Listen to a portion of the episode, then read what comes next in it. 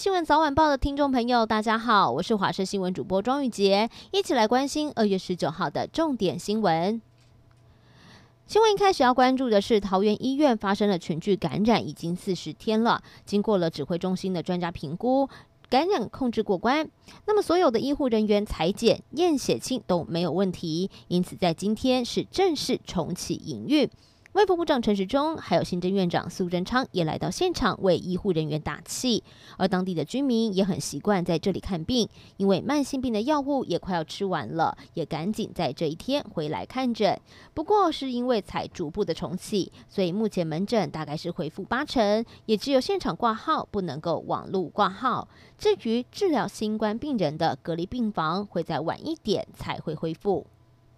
过完年了，许多回到台湾过年的民众，现在纷纷要回到海外继续工作和读书，这也让各个医院的自费裁剪需求暴增。像是星光医院的自费裁剪人数，从过年前的一天二十人，增加到了九十人，成长了四倍，还特别在星期六加开了特别门诊。有回中国的台商，还有日本的留学生，告诉记者，电话问了好几家的医院，每一家的名额都爆满了。而台北各个医院目前自费的采检费用是七千元，有没有机会调降呢？星光医院表示，如果民众的需求量依然这么大，会考虑降到五千元。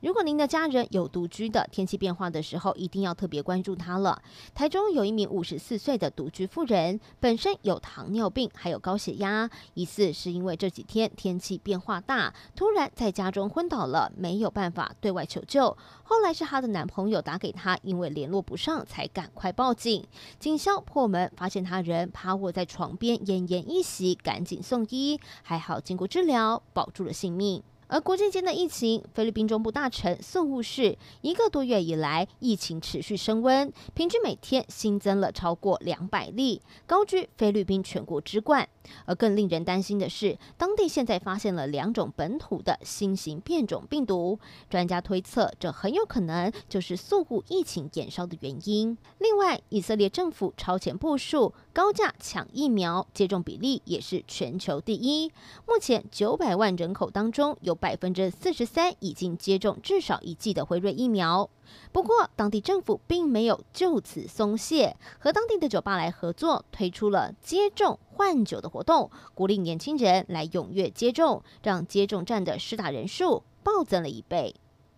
美国国家航空暨太空总署 NASA 在去年七月发送了火星探测器毅力号升空之后，台湾时间今天上午又传回好消息了，毅力号成功的登陆火星，并传回了最新的火星影像，振奋人心。由于法国的天文物理相关研究机构贡献其中，所以法国总统马克宏也开心的观看全程。毅力号将在火星上面采集岩石还有土壤的样本，寻找生命迹象，再将样。本带回地球，期盼能够解开火星的奥秘。最后带您关心天气了。今天上午因为受到强烈大陆冷气团的影响，在西半部地区最冷是出现在新竹，只有四点八度。不过随着白天高温回升，各地都有二十度以上的温暖天气。但是提醒大家，因为受到辐射冷却的影响，因此入夜之后温度偏低，尤其在西半部地区，这个日夜温差最大，还会来到十五度左右。提醒大家一定要特别注意。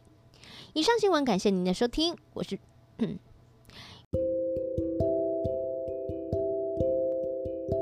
以上新闻，感谢您的收听，我们再会。